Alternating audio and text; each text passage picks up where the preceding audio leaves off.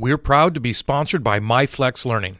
MyFlex Learning is a scheduling platform that helps middle and high schools meet the individual needs of all students. Schools can easily create and manage time for flex blocks, win time, activity periods, RTI, counselor and teacher appointments, and much more. And with its built-in accountability tool and reporting features, MyFlex Learning solves your challenges around getting kids where they need to be and understanding how flex time is spent. Make your flex time work for you. Visit MyFlexLearning.com/B to learn more and receive $500 off the first year. That's MyFlexLearning.com/BE. There are always kids who that connection of helping them see how brilliant they are, see their leadership potential, see their, take that energy and help them find their passion, helps to make school better. It helps to make students learn more. And I believe that it helps to make our society better.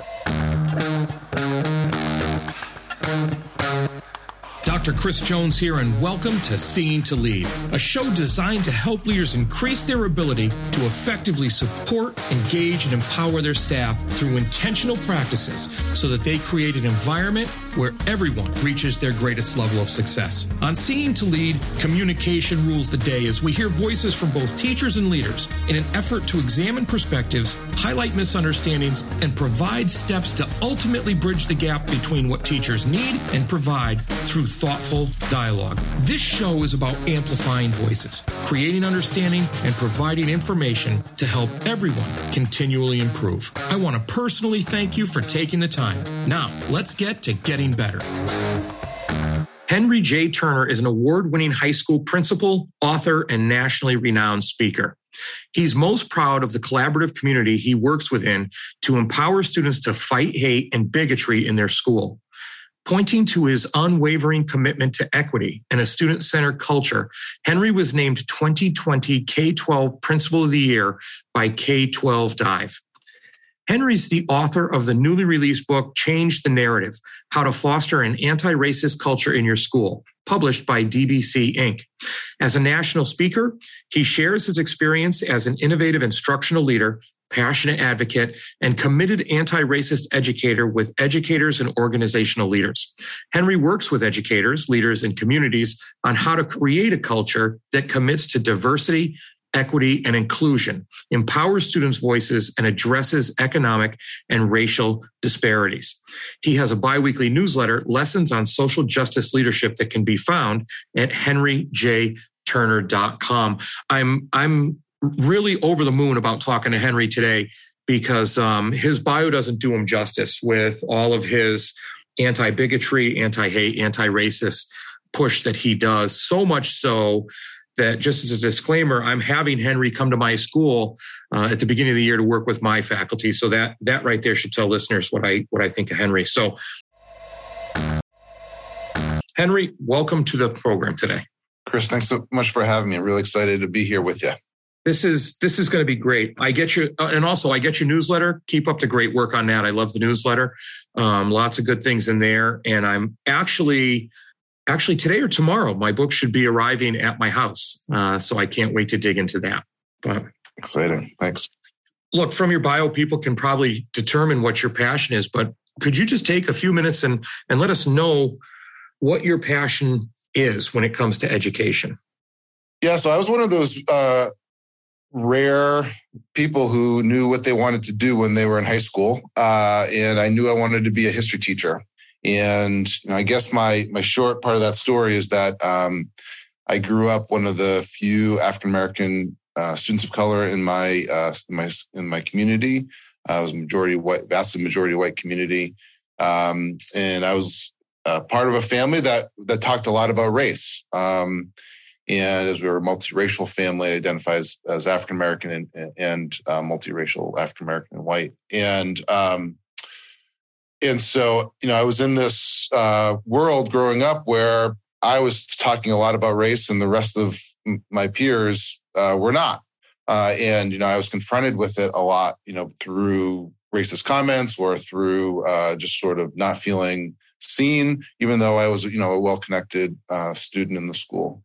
And I grew really interested in history, and I wanted to help make a difference for other students, other people, particularly people like me who were students of color in majority white communities who felt like they needed to be seen. And so majored in history and education in college, and then went straight into teaching history. And so my passion is working with students. It's really particularly students who don't feel connected in school.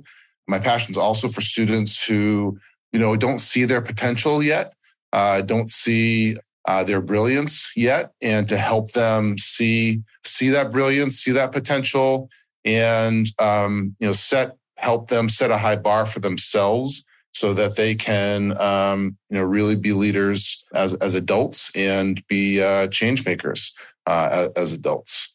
And so, as an educator, now that when I started was now 20 years ago, over 20 years ago, I feel that passion, just continues to get me up every day and make me love this work, because there are always kids who.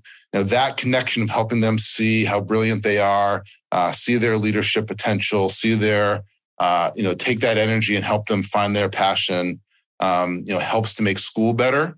It helps to make students learn more. And I believe that it helps to make our society better. And so that's what continues to drive me as an educator. That's a great answer. And because what I got from that answer, just to make sure that I'm on track, is your passion is helping other people basically realize theirs. Absolutely. Yep.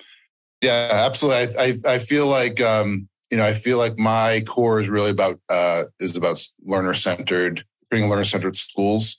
I intentionally talk about school with students, talk about school being their school.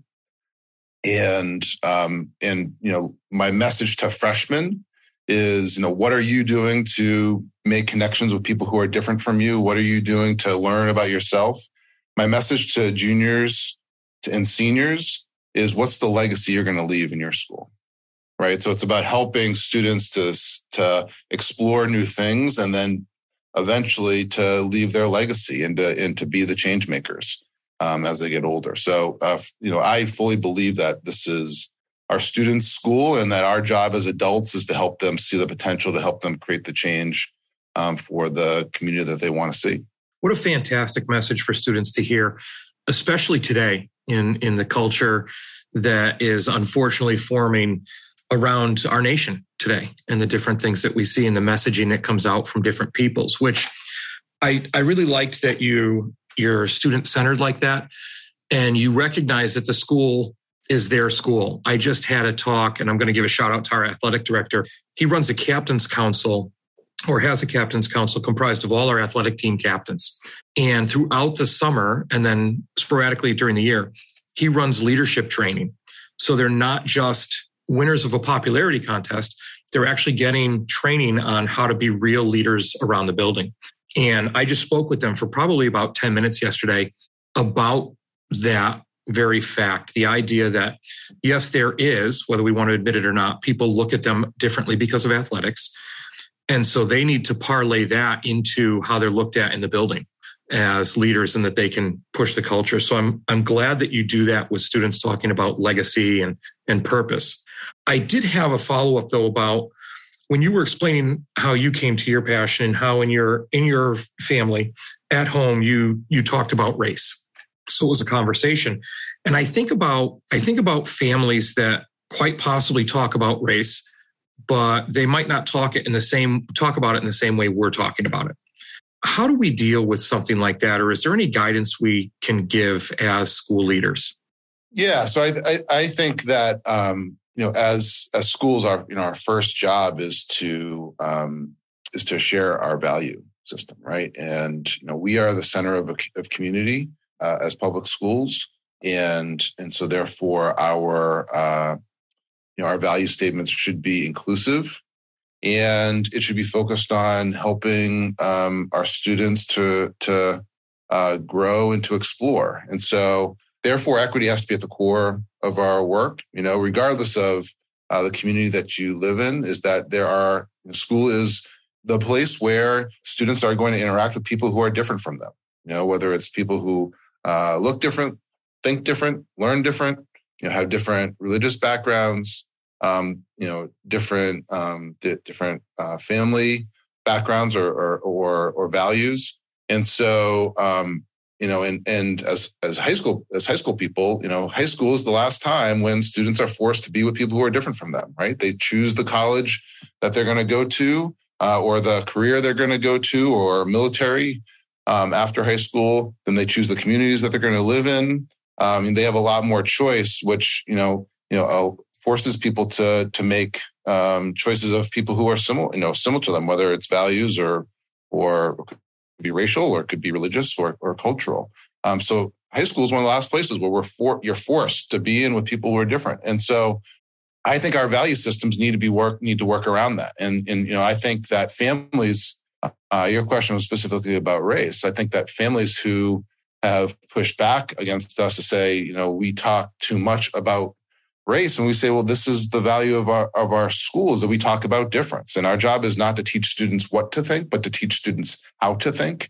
And in order to do that, they need to learn how to not only be respectful to others who are different from them, but to learn from people who are different from them, and to be able to engage, and also to be able to stand up, to be upstanders, right? Like, we talk about bullying, and, you know, in Massachusetts, where we both are, you know, there was a huge push around anti-bullying and building students to be upstanders, right?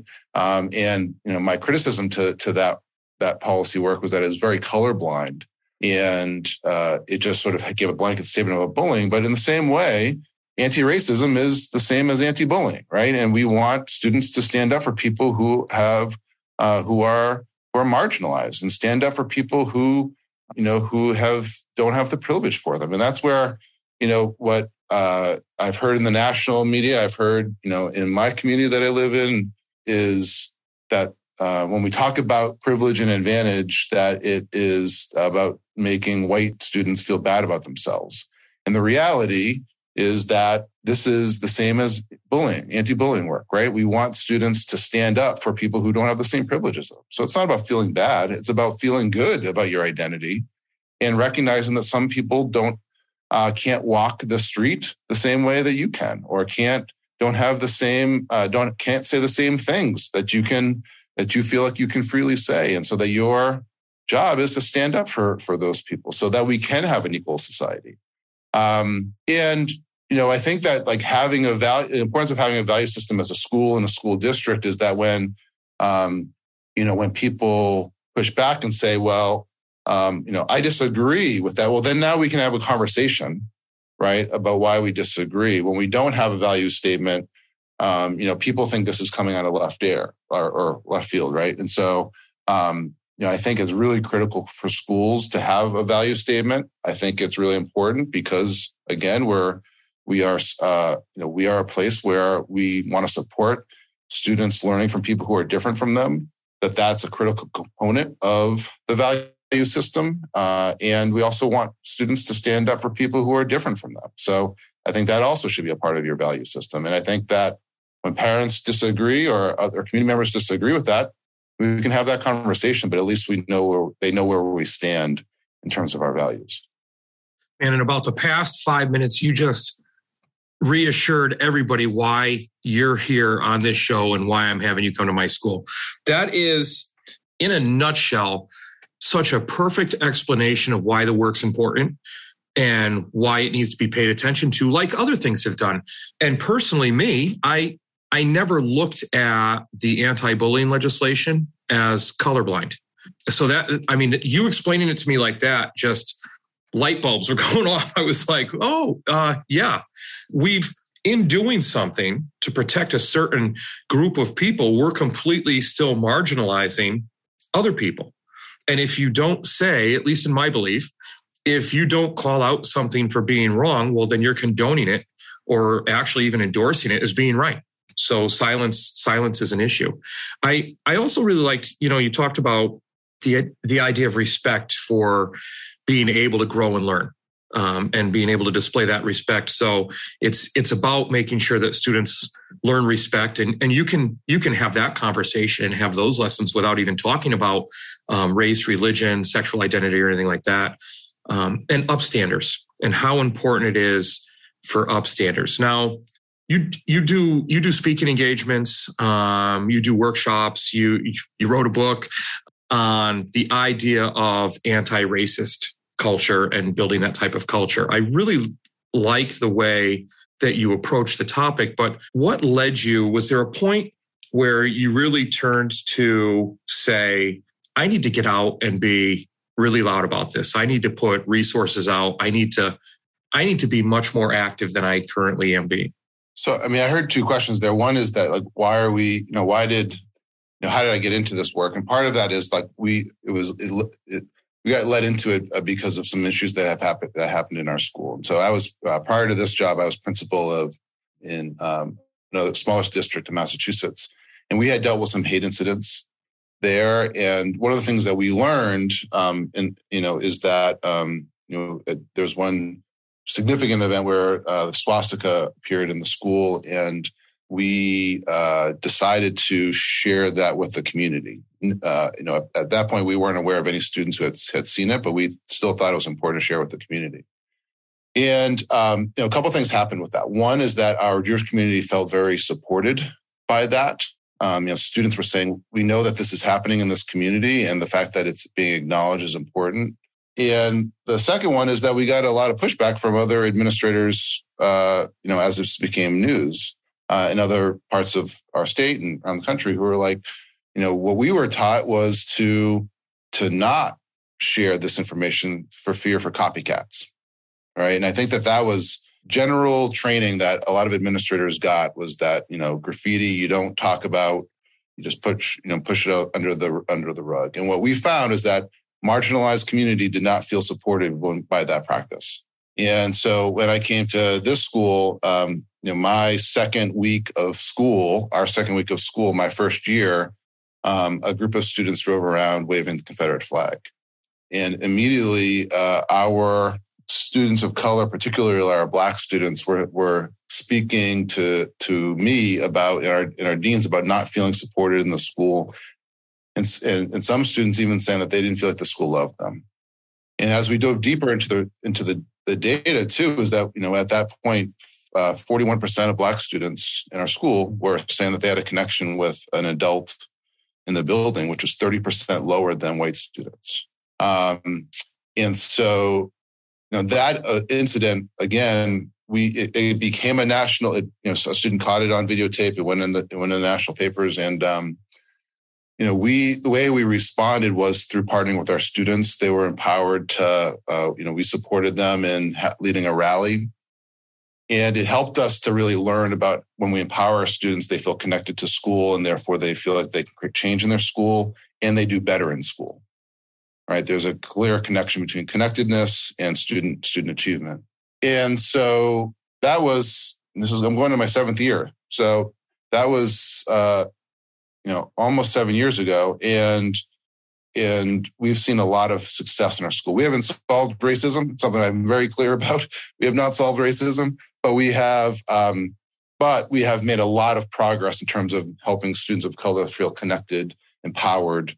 In fact, in our introduction, we talk about a story of a student who came back, and just in the way in which she felt empowered in college, and was both socially, emotionally, and academically was leading, was helping us to realize that, we were doing some good work here. And so in 2020, after murders of George Floyd, Breonna Taylor, and others, is that educators were around the country were asking for help.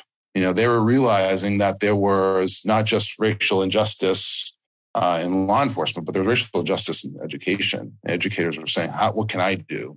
And, I was getting asked at that point to be on podcasts and do some writing, and realized that, I could be helpful to share what I've learned in this work. And, it is 20 plus years of passion and work as a teacher and then as an administrator. And then, you know, some clear understanding of, like, you know, what are some of the pathways to help create change. And, you know, I was really fortunate that the year prior, I had made a connection with a person who became my co-author, Kathy Lopes, who's a social worker. And she trained as a social worker and eventually became the diversity, equity, inclusion director in our district. And after doing some writing to start this book, you know, I was chatting with her, or I was chatting with a friend who said, who had written a book prior, Lainey Rao, who had written, just came out with another book. And she said to me, I was just saying how long this process is taking about writing. You know, I love writing, but this is, and as you know, Chris, it is time consuming. And she said, had you ever thought of a co-author? You know, and that was the best advice that I could have gotten, because not only did it help, you know, in terms of, you know, saving some time, but it's just such a better book, because, you know, my passion for change, for leadership, my experience as an administrator, and her passion, we have very similar backgrounds, but her passion for racial equity, her passion for the human side, that social worker counselor side of it, really just made this book not only just one where it was about leadership and change and creating a culture, but it was about, you know, what are activities that you can do to help people, you know, to buy into this work? You know, what are ways that you can support people as they're struggling through this work, as they're resisting this work? And it's just such a more, it's a much more comprehensive book because of that partnership.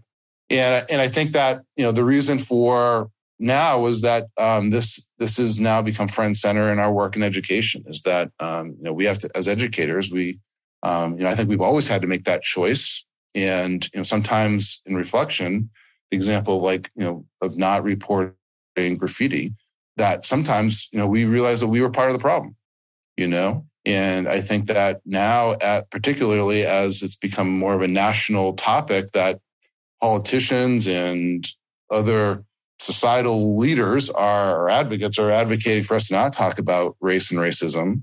You know, we as educators, we have to make a decision. You know, are we going to allow for that to occur, or are we going to, you know, stand by our values that our students should be, you know, learn about other people. They should learn about our history that's accurate. And how do we make sure that those who are the most marginalized in our school and in our communities and our society, that we stand up for them. And so I think that was sort of, you know, why, as we were writing the book, why we thought it was really critical to get it out.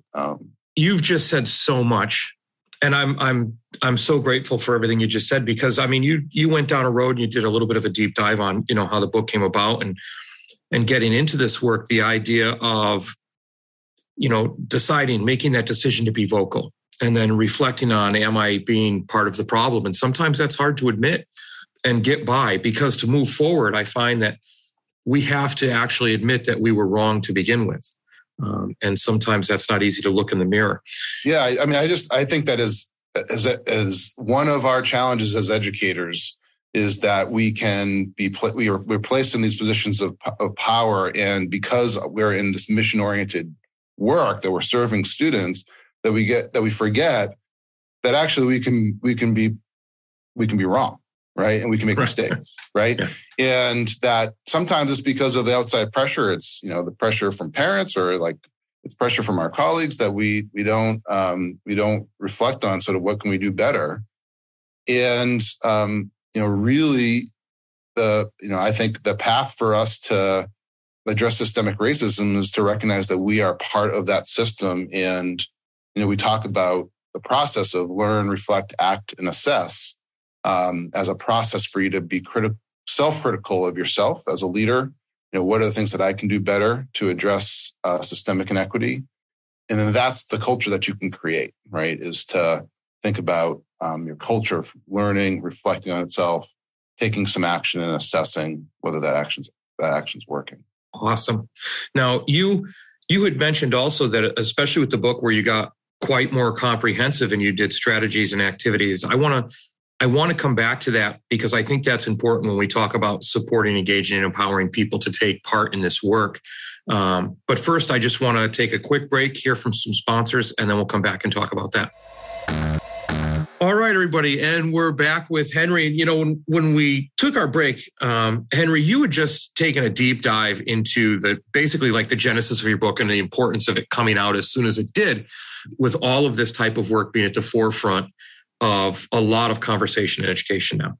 One of the things I want to go back to is you mentioned the idea of strategies and activities in this book, and that's what made it comprehensive. And for anybody out there trying to engage in this work, it's difficult enough, right?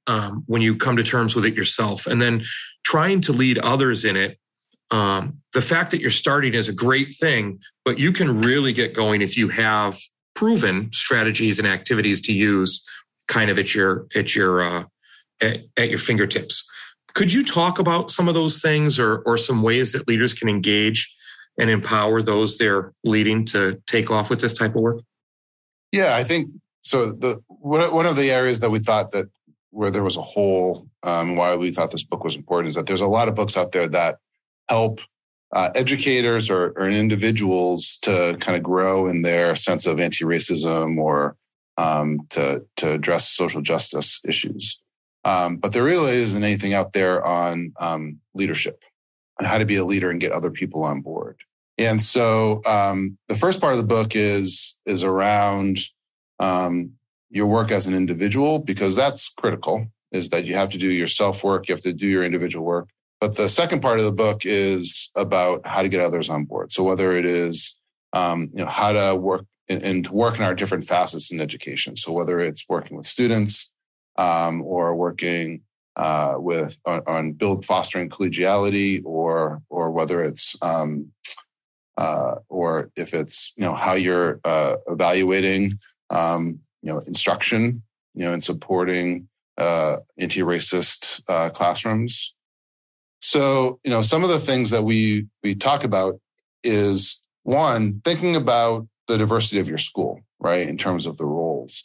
So we have some activities on that we've done with coaches, for example, right? So on talking about how to, what is their role in addressing hate incidents on the playing field, court, pool, wherever.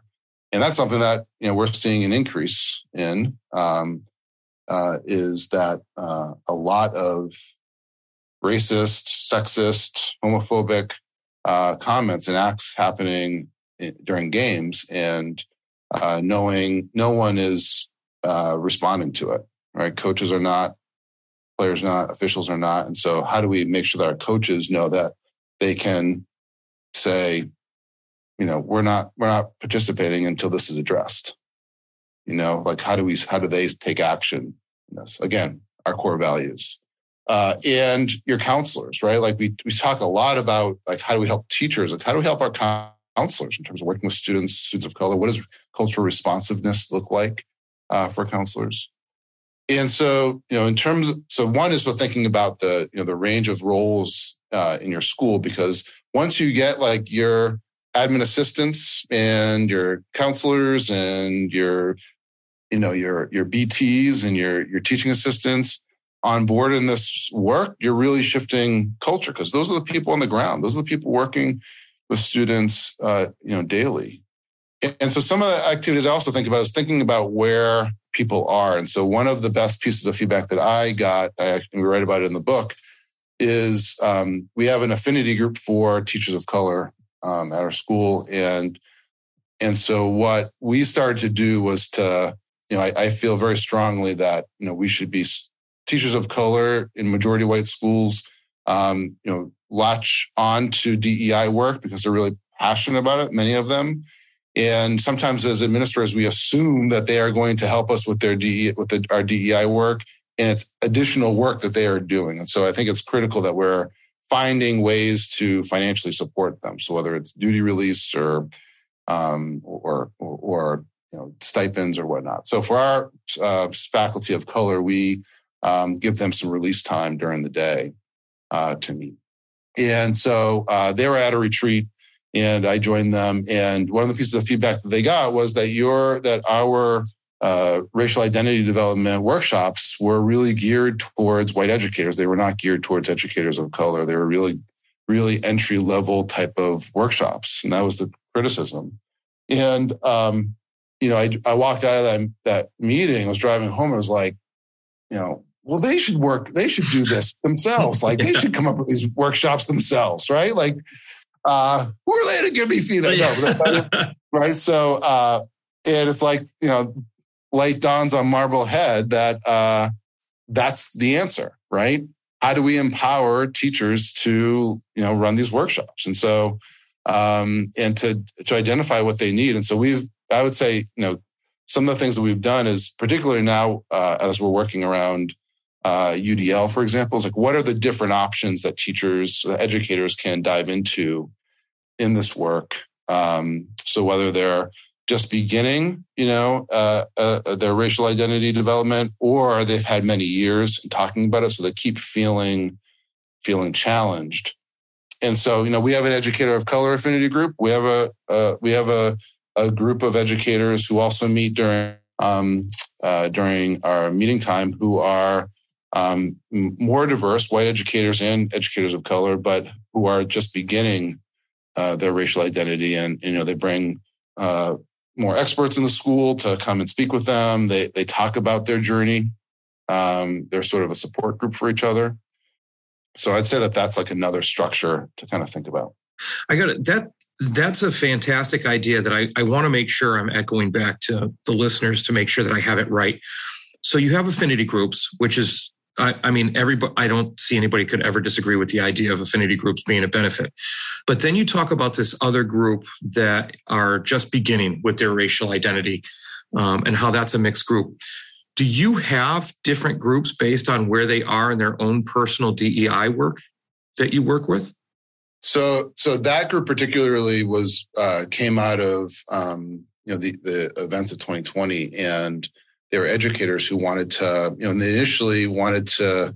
they wanted to kind of focus on their own work. Most of them were white educators. And I would say that, this is a personal belief, but I feel pretty strongly about it, is that white affinity groups should not exist, because affinity groups really should be for those who are marginalized. And I've seen too often that when schools have created white affinity groups, that it actually reinforces racism, because people make racist comments and no one says anything, and so, but I do believe that people who are new to this work should have a support network. And so that's really where we supported this group. And we have part of our meeting structures. We have, once a month, pretty flexible day where people can choose where they're going to meet, or what topic they're going to meet. And so this group meets during that time. And it's mostly white educators, but there are many educators of color who participate as well, who feel like they're relatively new to the journey. And, it really is about self-learning, supporting each other and growing. And then, we have another position called the Office of, it's a DEI position for our school. And that, they invite that person to come in and speak. And it's sort of a support network in that way. That's good. And you jumped ahead of me. I was going to ask you. I'm so glad you mentioned white affinity groups, because people say, well, then we should have white affinity groups. It reminds me of a question I got from a school committee member, where we put in a women in literature course, just focusing on women writers, women authors. And when I put this up in front of school committee to get it approved as a new course in the program of studies, the person raised their hand and asked me, they said, well, do you have a men in literature course? And, it was, I didn't answer this, but I was thinking this, it's called the last 200 years of curriculum. So I'm glad you brought that up, that affinity groups are really for those individuals who are marginalized, so that they have, it's almost like the window mirror theory, where they can see themselves, but they can also see where they can go from there and discuss that with each other.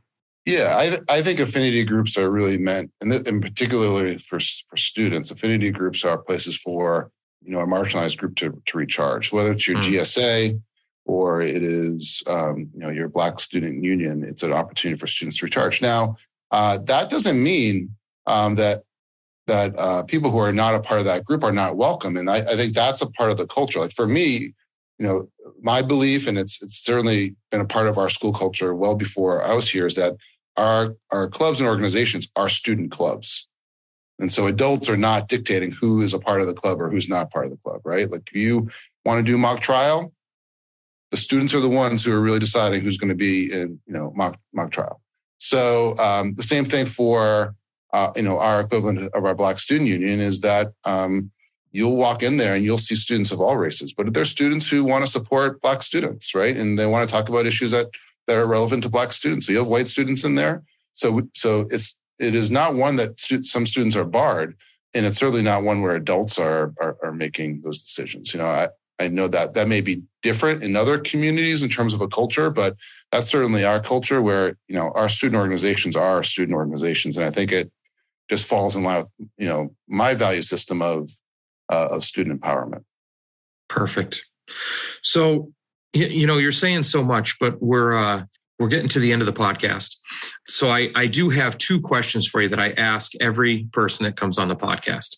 The first one is, if you were not an educator, who, not what, would you be?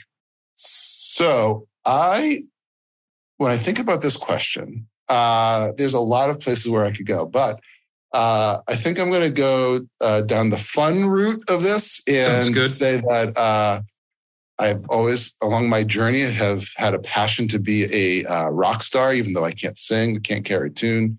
Come on, a rock star? Absolutely. Seriously? Absolutely. Awesome. And so when, in fact, the funny story is that when I get behind a microphone for any graduation or anything, I want to just belt out behind the microphone. So I would have never guessed that. Yes, I would say it's very deep inside of me. Very deep. Yeah. Very deep. So I would say the person that who I would like to be is, I would say, hip-hop brilliant artist Q-tip. Really? Yes. That's awesome. That is awesome. So now every time I see you speak, I'm going to be thinking that when you grab that microphone, yes, man, just let it rip, Henry. I'm very transparent in my school district to tell the people that's what calms me down before I say, welcome graduates, is that I'm ready to kind of just get everyone rocking. Yeah. Well, I can't let that go without saying, and this term gets thrown around a lot, but I actually mean it. Without saying, you already are a rock star. You're a rock star in educational leadership, but don't worry, I won't ask you to answer another one. The next one is, what's the most important piece of advice? I mean, we've covered a lot of stuff today that people can dig into and they'll probably go back and listen to catch some stuff. What's the most important piece of advice you could give to leaders as they work to better support, engage, and empower those they lead?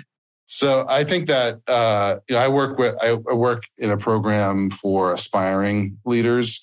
And I think the most critical step that we prepare them for is entry.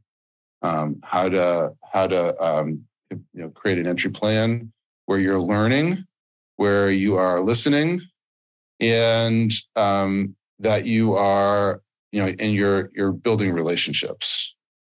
And every entry plan that I have done, the most valuable thing that I have gotten, and I've started my entry plan, right when I've gotten the job, and so it's in the spring before I'm even getting paid, and I'm building relationships. And I have found it so valuable because opening day, when you're that school leader who doesn't know anyone, you have already done kind of this process where you've built some relationships and you're able to engage with people. And we don't do this work in isolation in education. There's never a decision that I've ever made that hasn't been with other people. And so the relationships are so valuable. And so that entry is really important. And I would say the flip side, now that I have...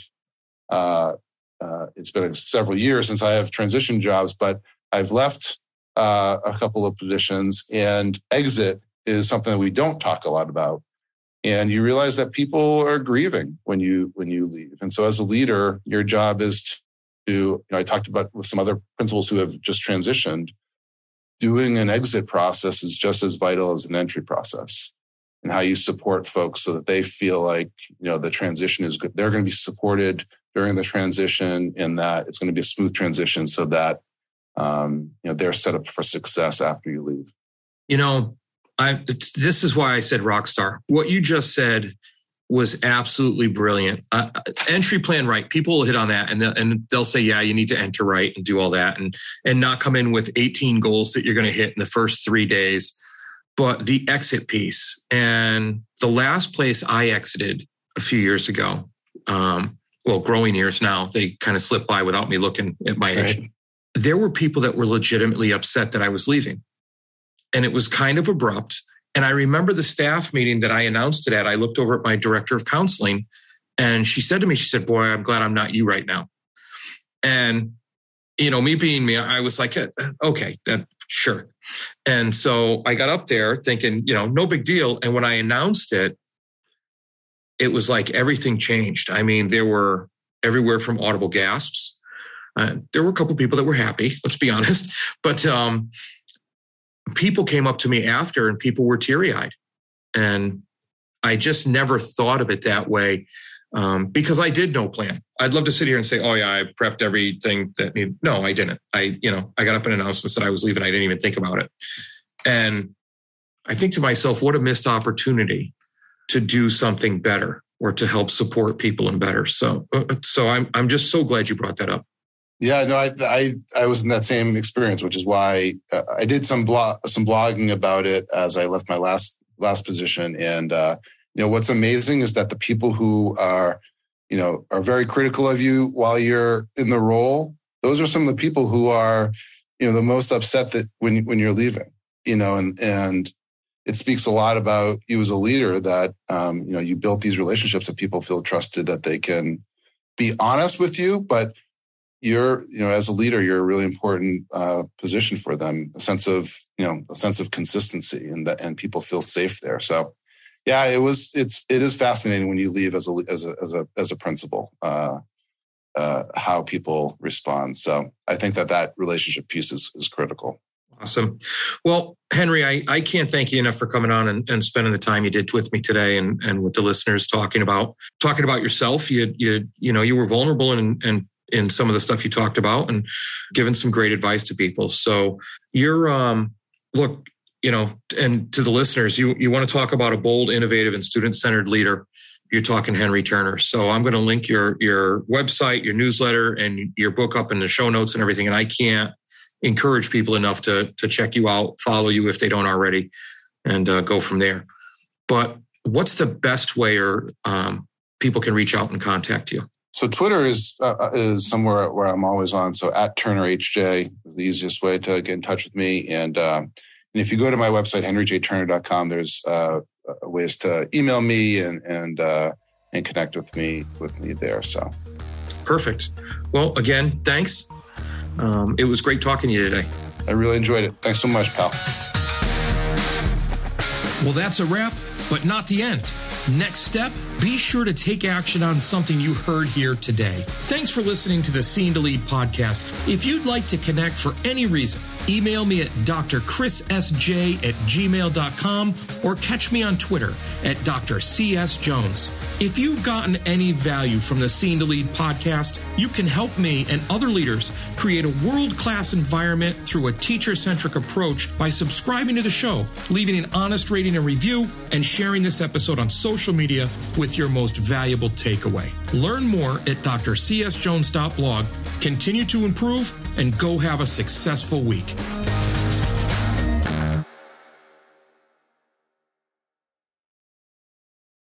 There are lots of solutions out there for giving students what they need when they need it. But when do they actually do all those things? You need flexible time.